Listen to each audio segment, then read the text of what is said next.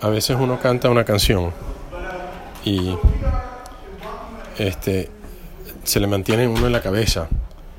Eh, hoy estamos embarcando en el libro de Filipenses. No sé si ustedes estuvieron aquí el jueves en la noche, pero empezamos con una especie de introducción. Tom hizo eso. La semana que viene vamos a tener una, pequeña, eh, un pequeño desvío. Eh, no vamos a hablar de Filipenses, pero no creo que ustedes van a estar este, molestos porque nuestro, uh, nuestro eh, europeo oriental favorito, Sean Wooden, va a estar aquí. Y nosotros le dijimos, tú traes lo que sea que tú tienes en corazón. Y uh, este, así que él va a estar aquí la semana que viene. Eh, definitivamente que estoy um, eh, es curioso por ver qué es lo que va a predicar. Pero bueno, hoy nos vamos a encontrar en Filipenses y hoy vamos a hablar de el, eh, oración, perspectiva y este perdón, eh, conexión. En, en, inglés todo empieza con P, pero no me voy a preocupar de ver cómo, cómo traducirlo con P. Pienso que este capítulo de la Biblia nos puede enseñar mucho, este, no solamente de la iglesia de, Filipenses y de Pablo, pero de, de, de oración. Este, Pablo dice, em, empieza en el versículo 1, perdón, versículo 3 dice, doy gracias a Dios cada vez que me acuerdo de ustedes.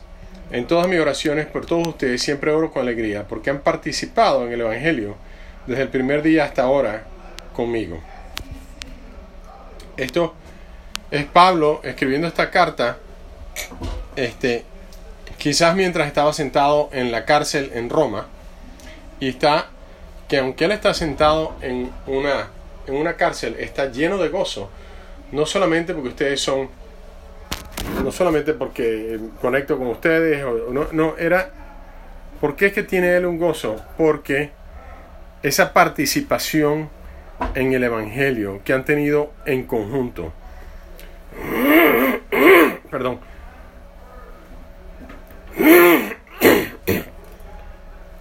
Es el continuar a llevar el mensaje juntos al resto de la tierra. ¿Cómo empezó esta iglesia de, de Filipenses? Él, él sigue eh, él va a, en, obediencia al Espíritu Santo, conoce a una mujer que se llama Lidia, ella se bautiza y después ella le dice, si tú me consideras eh, creyente, ven y te quedas en la casa, con, en nuestra casa. Imagínate, si no tienes un lugar, ¿qué, ¿qué, hospitalidad tenían estas personas? Bueno, sí, gracias por dejarnos quedarnos en tu casa. Empieza ese, esa participación, digamos. Este, no sé si ustedes recordarán también el mismo capítulo de, Hechos, Hechos 16, versículo 33. Eh, a, Pablo se le mete preso y eh, uno puede pensar, bueno, eh, eso no es la mejor manera de empezar una iglesia una ciudad, pero ellos están enfocados en Dios, están agradecidos este, están cantando canciones y ah, Dios manda un terremoto y las puertas se abren y el carcelero quiere suicidarse y él lo detiene. Él dice, no, no, no, párate ahí. Y esa persona dice, el, carcelero dice, ¿qué es lo que necesito yo para, para ser salvo? Y esa misma noche se bautiza y luego les prepara una, una comida. Y ellos salen de la prisión y para dónde van? Eh, versículo 40, regresan a la casa de Lidia. Esa es la, la primera experiencia que tiene Pablo en, en Filipi. En Filipo es, es, conexiones con gentes, es, esa, em, esa asociación con otras personas. ¿Y por qué es tan importante? En, el, regresando al primer capítulo de Filipenses, este, él habla en el versículo 7 de la defensa y la confirmación del Evangelio. eso es algo que ustedes le dicen a una persona. Dice, yo estaba defendiendo y confirmando el Evangelio. No es algo que nosotros digamos, pero es algo que obviamente era importante para Pablo. ¿Qué, ¿Cómo se ve eso de confirmar y defender el Evangelio? Es muy sencillo. El mensaje de Jesús no, no se recibe muy bien entre la gente y muchas veces va en contra de la cultura, de lo que está pasando en el mundo en ese momento. Y nos vemos en, en la posición donde tenemos que defender lo, la, eh, lo, lo que decía Jesús. No solamente de que Él era el Mesías, de que Él era la culminación de lo que Dios estaba tratando de hacer en el mundo. Y yo he estado ahí, yo he estado en esas conversaciones, se, se, se pone muy interesante con ciertas personas. Uno está tratando de, de, de amar a las personas, sin embargo la reacción es negativa. Pero esa era parte de la experiencia de Pablo y de todos nosotros, si nos ponemos a ver. Y en el versículo 16 dice que Él está aquí para defender el Evangelio. En el versículo 27 dice, pase lo que pase, compórtense de una manera digna del Evangelio. De este modo, ya sea que vaya a verlos o que estando ausente solo tenga noticias de ustedes, sabré que siguen firmes en un mismo propósito, luchando unánimes por la fe del Evangelio, y sin temor alguno a sus adversarios, por lo cual, lo cual es para ellos señal de destrucción. No hay nada peor que sentirse que uno esté en una misión solo. Este, y, uno, y, sentir todo esa, el peso de la oposición y, y, sentirse como que uno no tiene compañía, pero es, es el, uno se siente tanto lleno de, eh, consuelo y de apoyo y de cuando nos ayudamos los unos a los otros a no solamente conocer quién es Dios, sino a eh, animarnos, a impulsarnos el uno al otro a confirmar el, y defender el Evangelio. ¿Qué pasa cuando nos asociamos con una persona en el Evangelio? Bueno, pasa lo que pasó aquí en, en Filipenses 1. Dice, Pablo dice, yo doy gracias a Dios cada vez que me acuerdo de ustedes. Él tiene ese, ese gozo. En el versículo 4 dice, en todas mis oraciones por ustedes siempre oro con alegría tiene gozo. En el versículo 7 dice que los tengo en mi corazón. Tiene ese vínculo, esa conexión con las personas. Pero esto toma una inversión. Cuando uno, cuando uno tiene que asociarse con una persona, uno tiene que coordinar calendarios, uno tiene... A veces alguien, alguien te cancela y tú dices, ay, alabado sea Dios. Y dice, tú sabes que tú has hecho eso. Yo sé, yo sé que yo no soy el único aquí. Está mal, sí, pero por lo menos lo, admito. Regresando al versículo 8, dice, eh, Dios sabe cuánto los anhelo con, con el, el amor entrañable de Cristo Jesús. Cuando, cuando formamos esa asociación, ahí es donde viene nuestro agradecimiento, donde viene nuestro gozo, donde viene nuestro reconocimiento de el, el Cristo que hay en otras personas, el apoyo que tenemos de Dios a través del apoyo que tenemos de otras personas y el que nosotros también podemos ofrecer. Ese anhelo, ese, ese deseo de estar juntos. ¿Por qué? Porque batallamos juntos, porque enfrentamos la oposición juntas. Porque, y a veces estamos asociándonos mientras estamos eh, comiendo barbacoa y a veces cuando estamos caminando por el bol. Pero esas cosas son buenas, pero recordemos que lo importante es el tener esa asociación, ese parentesco, ese vínculo cuando estamos llevando el Evangelio de Jesús a otras personas. De ahí viene ese gozo.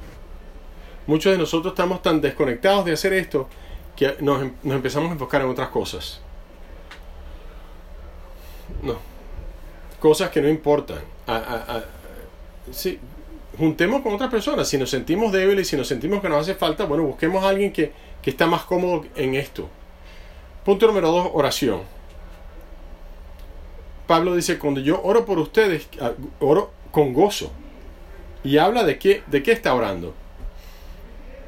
Y yo creo que nosotros tenemos que imitarlo y no sé cómo lo podamos eh, eh, moldear a nuestras vidas o a nuestra situación en particular.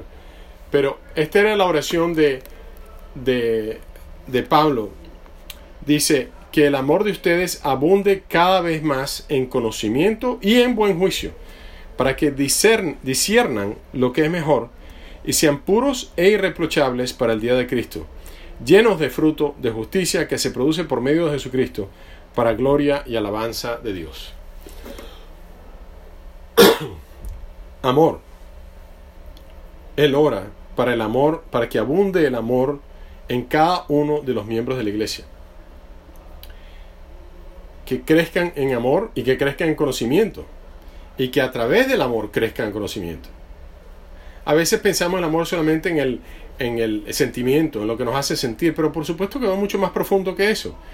Y cuando leemos estas palabras que él, que él junta, a veces todas estas palabras del, discernimiento, de lo que es mejor, de ser irresponsables, de pureza, de este, ¿sabes a qué llevan estas palabras? Tienes que tener ese amor que sabe discernir, te ayuda a discernir lo que es bueno y lo que es malo. Ese concepto de que tienes en tu corazón, el tener ese amor de que solamente te puede dar Dios,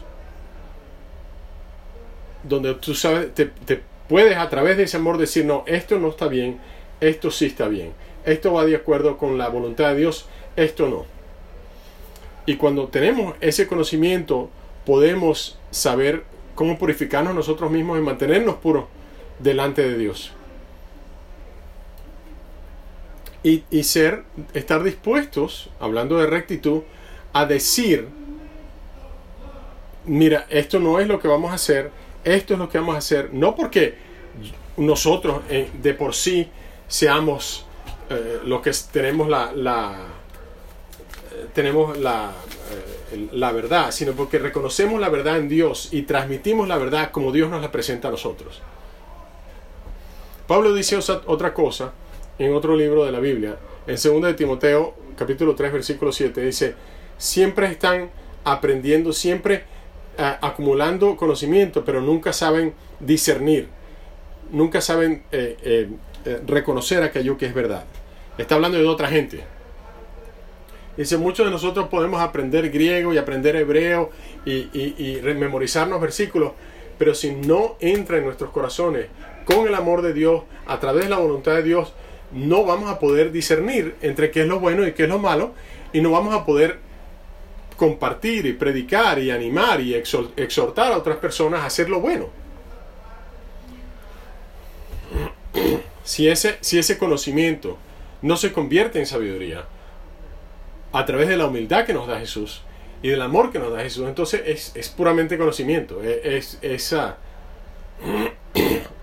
es una confusión del corazón, honestamente. A mí me hace falta esto, a mí ese discernimiento me hace falta. Y si, y yo creo que esta es una oración que nosotros deberíamos de orar el uno por el otro, de que nuestro amor abunde en conocimiento y buen juicio. La última cosa que quiero hablar es perspectiva. ¿De dónde está escribiendo Pablo? De la prisión, ¿no? de, de, la, de la cárcel. ¿Cuántos de ustedes les encantaría pasar tiempo en cárcel? Nadie. Nadie. No, no, no, no nos gusta. No, no es un prospecto que nos entusiasme, digamos. Yo hasta ahora, bueno, tengo 48 años donde no me, no, no me ha tocado y voy a seguir orando de que no me toque.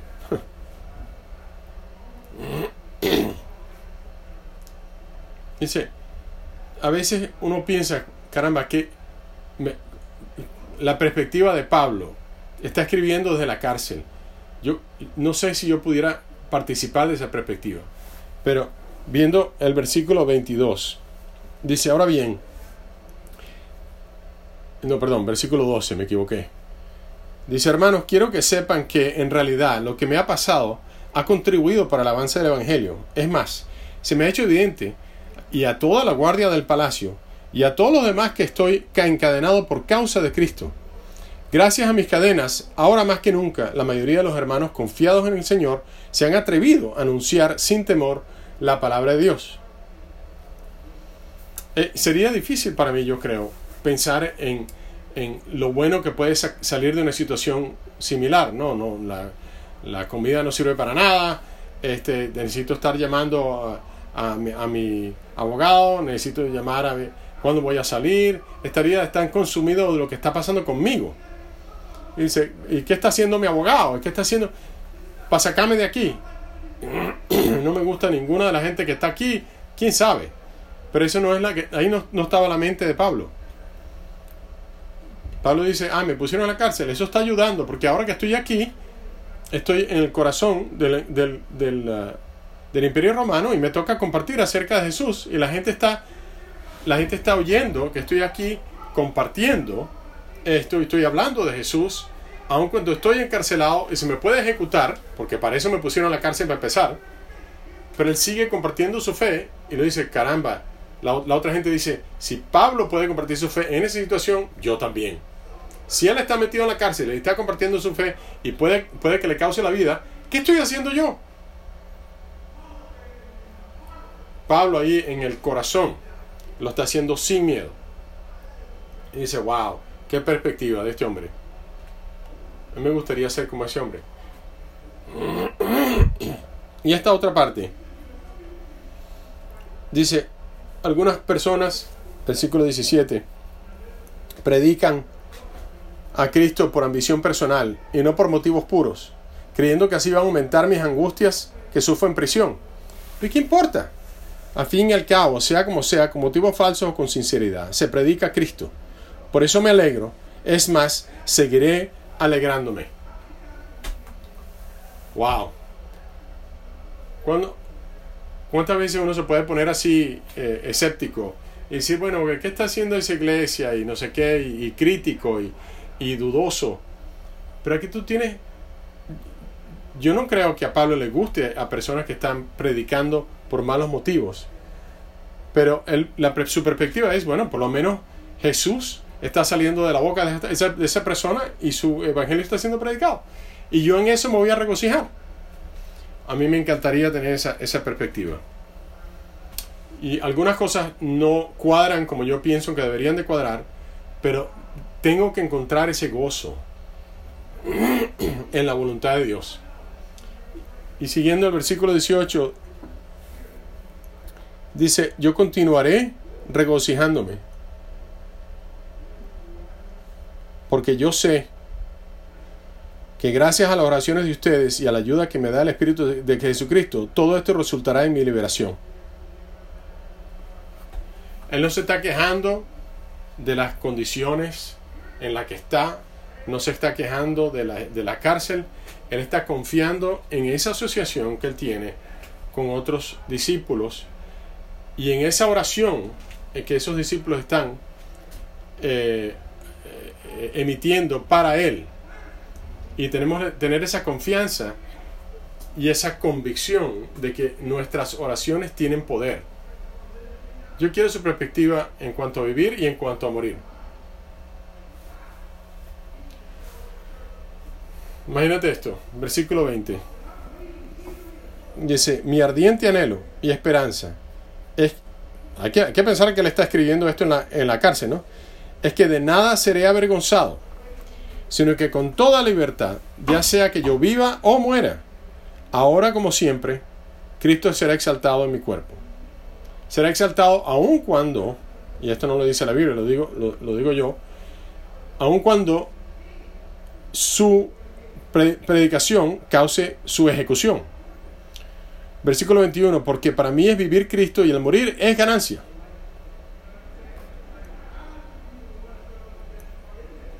Si fuera yo, no me gustaría meter a la muerte en ese... a mí me, encantaría que la gente dijera, mira cómo salió de la cárcel Jeff y, y qué experiencia tuvo. Me gustaría esa parte mejor no me gustaría estar metiendo ahí la posibilidad de que, ah, bueno, ah, sí, eh, habló acerca de Jesús hasta el día que murió y lo sacaron y lo ejecutaron. Y para no tener que crucificarlo le cortaron la cabeza. Oye, este es un hermano que... Tú ves, la perspectiva de Pablo era, bueno, mira, yo estoy muriéndome para mí mismo de todas maneras. Yo estoy viviendo para Jesús, no para mí. es vida de Jesús, entonces viva yo, me muera, ¿qué diferencia hay? Jesús va a tener, va a ser predicado, va a tener una, una mejor reputación que la que tiene, porque a través de todos nosotros, Él va a recibir gloria. Si yo voy a vivir es para Jesús, si yo voy a morir es para Jesús. Y si voy a morir, voy a ganar, porque voy a estar con Él.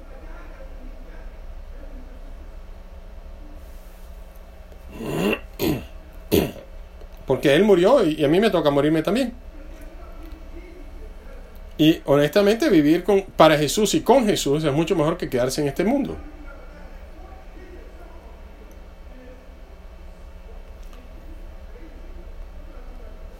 Y, nosotros deberíamos estar llegando a ese punto donde, donde vemos este mundo y nos estamos viendo, estamos viendo del, desastre que es, y del caos que es, y el, la ridiculez en la que se ha convertido.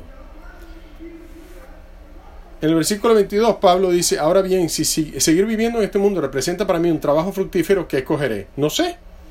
Me siento presionado por dos posibilidades. Deseo partir y estar con Cristo, que es muchísimo mejor, pero por el bien de ustedes es preferible que yo permanezca en este mundo. Convencido de esto, entonces sé que permaneceré y continuaré con todos ustedes para contribuir al jubiloso avance de la fe. ¿En qué no estaba pensando Pablo? En sí mismo. ¿Por qué? Porque él murió a sí mismo. Él obedeció a Jesús. Dice, y le, está poniendo el, destino en las manos de Jesús. Y dice, si tú quieres irme a morir aquí, bueno, aquí me muero. ¿Qué voy a hacer?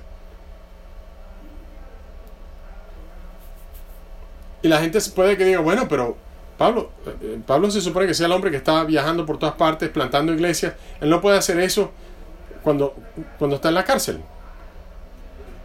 Y quizás el mismo Pablo puede estar diciendo, Señor, yo tenía una vida muy buena y tú me, tú me llamaste y tú me dijiste que yo tenía que ir a, estar viajando a través del Espíritu Santo. Entonces ahora estoy trancado aquí, estoy encerrado. Eso no tiene sentido. Para muchos de nosotros eso puede ser tan frustrante, tan desesperante. Pero, pero Pablo se da cuenta, bueno, hay, alguna razón por la cual yo estoy aquí, así que hay algo que yo puedo hacer. Puedo escribir cartas, puedo escribir cartas a diferentes iglesias y enviarlas. Puedo mantener mi corazón correcto, mi, mi perspectiva en Jesús Puedes seguir predicando, aun cuando mis circunstancias no, no, no, no sean las más agradables, puedo seguir trayéndole gloria a Dios y regocijándome en Él, a pesar de las circunstancias. Nosotros podemos eh, estar de acuerdo con que las circunstancias del mundo son, son tristes o son peligrosas o son eh, desilusionantes, pero podemos eh, descansar nuestro corazón en Jesús y dejar que sea Él el que nos trae el gozo, el gozo que nos, el gozo que nos, nos, nos fortalece, que nos anima, que nos impulsa, que nos...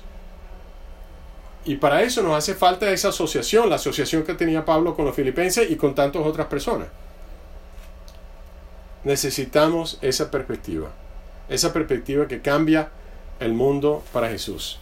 Tomemos, oremos y tomemos nuestra comunión. Padre, estamos agradecidos por este capítulo de la Biblia. Y sabemos de que hay momentos en la vida de Pablo de que desesperó de su vida. Y que se, sentía cosas, porque después de todo ser humano como todos nosotros. Pero tú lo liberaste y vemos, vimos a Jesús colgado de la cruz y nunca renunció a esa relación contigo. Y nunca renunció a su pureza, nunca renunció a su rectitud. Y lo hizo por nosotros, por nuestro gozo en la fe. Qué tremendo ejemplo. Esperamos que tomando el pan y tomando el jugo, este, celebremos ese espíritu, celebremos ese amor. Eh, y no solamente amor de, conocimiento, sino ese ese amor que estaba dispuesto a renunciar su vida por completo. Danos, por favor, la perspectiva, danos el amor, danos la asociación del uno con el otro para batallar juntos y ayúdanos a recordar a Jesús y a su voluntad en todo. En nombre de Jesús. Amén.